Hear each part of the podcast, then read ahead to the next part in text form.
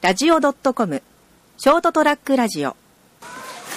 えー皆さんこんばんは、えーショートラックラジオの時間がやってまいりました、えー今日はですね熊本地震を受けてといいますかですねその後にいろいろと、おえーボランティアでえー活動されている皆さんっていうのが、えー生まれてきているわけなんですけどそういった組織の一つでありますよかたいネットの、えー事務所にえーお邪魔しましてですねあちょっとお今の代表でよろしいんですかね？僕事務局次長です。あ事務局次長ってよくわかんない、あの えー立場のですね江崎さんがあ来ていらっしゃいますので、えーちょっと無理やりですねあの、えー今学校の今炊き出しにここの泉ヶ丘小学校に来てるんですけど、えーちょっと空いてる時間を見つけてですね、えーとお話を伺いたいなというふうに思ってまいりました、えーということではいよろしくお願いします。よろしくお願いします。はいもうこんなして録録音しちゃうんですよ。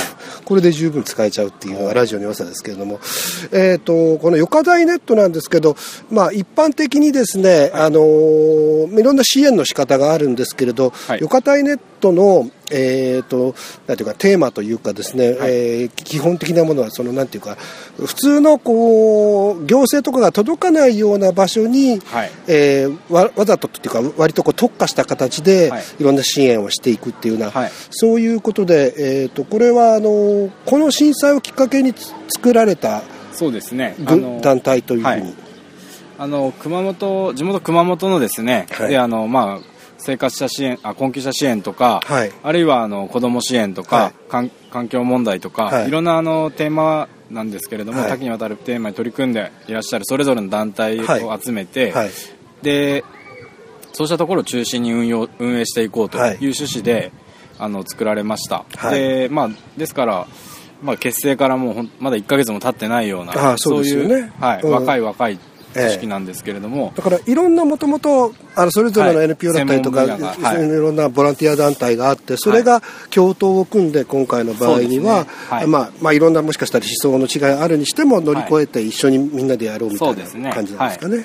で、え。まあ基本的にはその地元の団体を中心としていはい。くというふうにはなってるんですけれども、やっぱりこういう時期なんで、はい。あのまあ、県外からも、はい。あのまあ、全国組織だとか、まあ、いろんな組織あるんですけども、あ宮城のはい、宮城から、ね、はい、さんとかもアイコップさんいらっしゃったりとか、はい。大阪からエスコープさんがいらっしゃったりとか、はい。まあ、そういうような形で、はい。あのまあ、いろんなところからあの、まあ、応援をいただきながら、はい。あの活動しているというような状況です。そうですね、基本的な活動のおベースになる、えーものはどういったことをされてるんですか、そうですね。あの一応今活動理念というのが3つありまして、はい。まあ、一つは最も小さくされた人々に、うん。あの偏った支援をするという。なるほど。素晴らしい、はい。はい。でもう一つがあの、まあ、できないことは謝ると、はい、大事ですね。はい、で最後はあの3つ目なんですけれども、まあ、あの地元の、まあ、活動をですね今まで日常に,、に行ってきたような活動を後押しして、はい。そしてあのもっと連携を深めていくというような、はい。そういうような理念ではい。やっております、えでえ具体的にはですねあの、まあ、一つ目はあの先ほど申し上げたあの地元の団体の後押し、うん。これはあの全国からカンパをあの、うん。集めまして、うん。でそれをですねあのひと一口、まあ、最1回の上限が10万円で、はい。はい。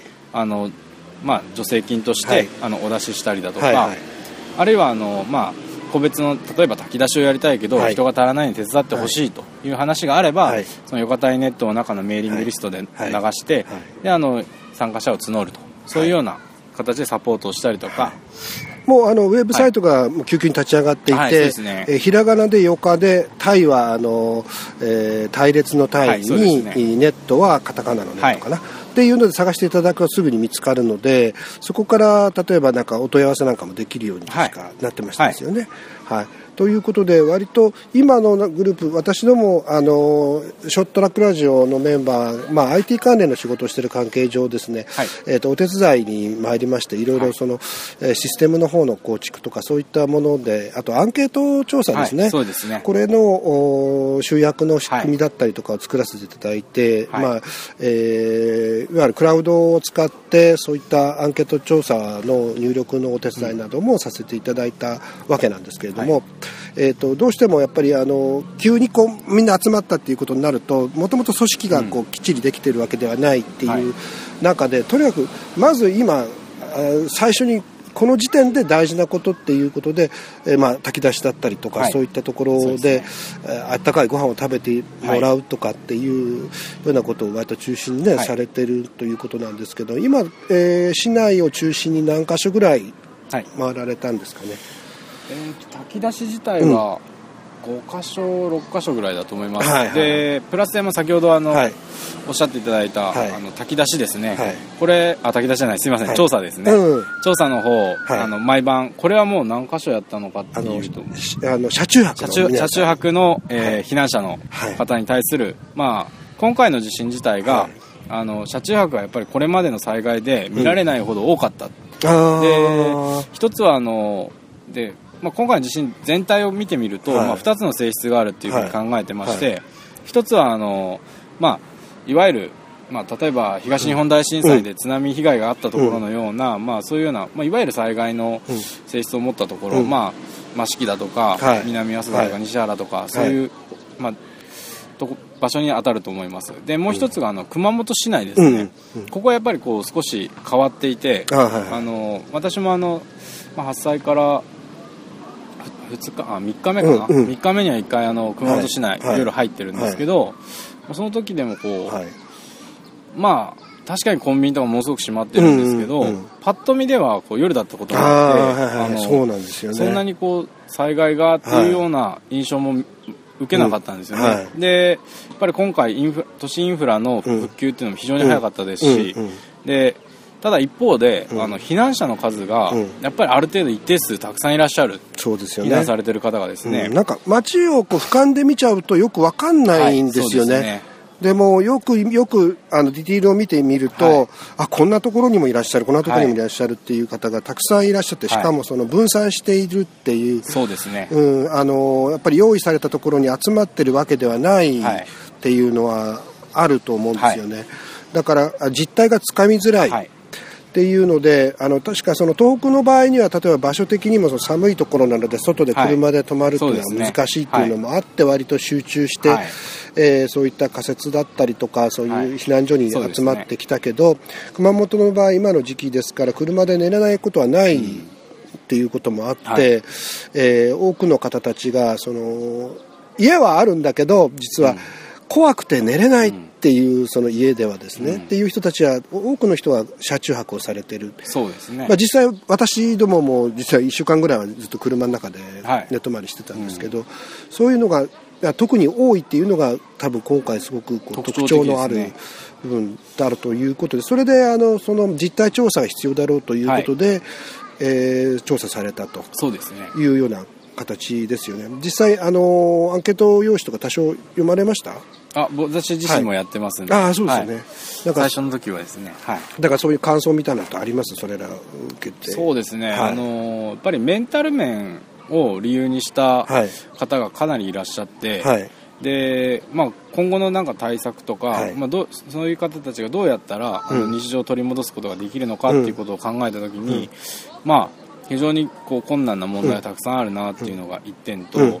あと、まあ、今現状でですね、うん。行政があのうん。カバーしきれていないこと、あるいはもう仕組み行政の仕組み自体を考えたときにうん。もともとこうこぼれ落ちるような設計あしょうがないですね。あの、はい、もうしょうがないです。あの、なんていうかな、その。100%は無理なんで。うあの、みんな平等にっていはいう考え方があって、これもはい。至極当然のことなんですけど、そうするとどうしてもその、決められた形からははい。外れてしまう人たちが出てしまう。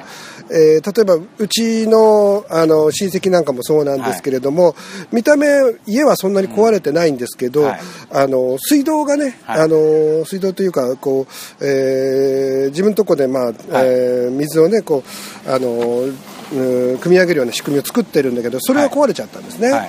で、そうすると、でもそれを直すお金がない。うんっていうことになるとお風呂も実は入れなくて、見た目壊れてないんだけど住めない。っていう家にですね、そういう状況あったりとか、するんですね、井戸とかの場合ですね、でこういう問題は絶対出てきてでもそれで支援を求めに行ったとしても、いやもうこれはあの、えー半壊ないしは全壊でなければ、そういう、えー、とお金にしてもそうですけど、出ませんよっていうのがもうこう自分でやってくださいっていうのが普通で、まあ、はいここはねもうしょうがないって言えばしょうがないですもんね。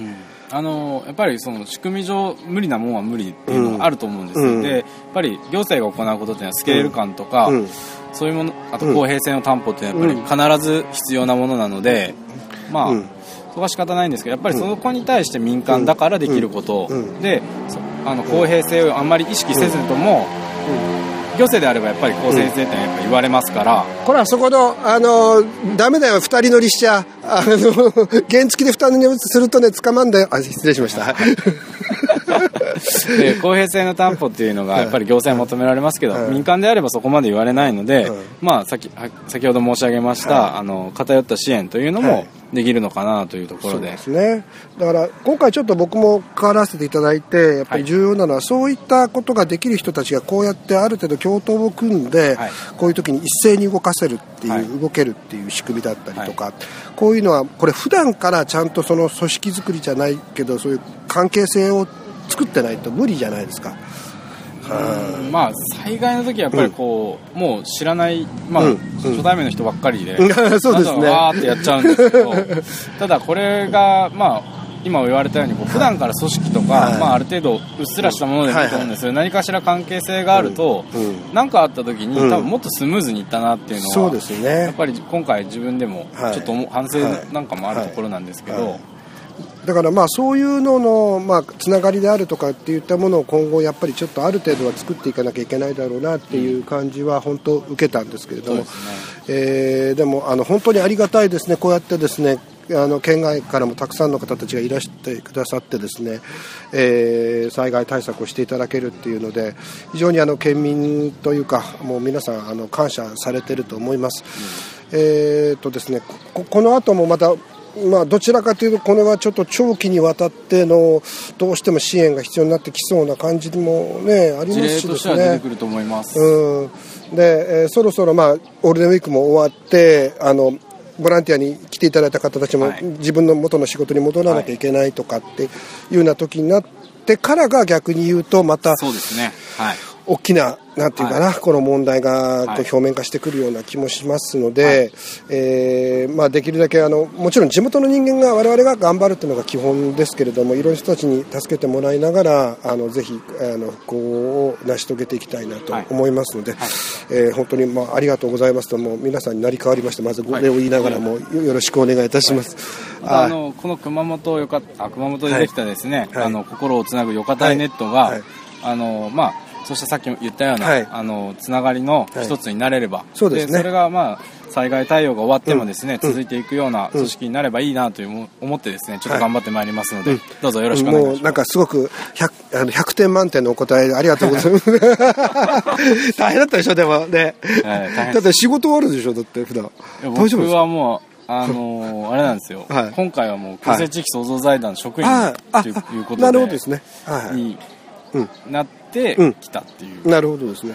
ちちょうど独立しようと思って準備してた途中だったんでそっちはもう行っちゃってしまって心残りはあるんですけど まあ仕方がないなという。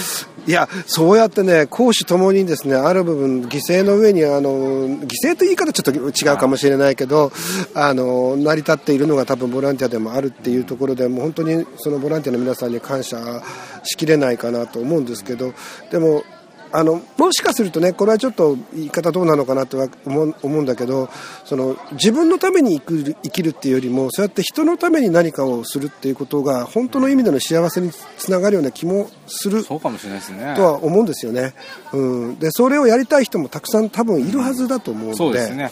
でまだその表に出てこれない人たちとかっていう、そういう人たちもいてそのちょっとでいいからはい。時間をこう提供してもらえるとですね、あの助かる部分たくさんあるので、まあ、今後も我々もできることをしたいと思います、はい。どうも今日はありがとうございました,、はい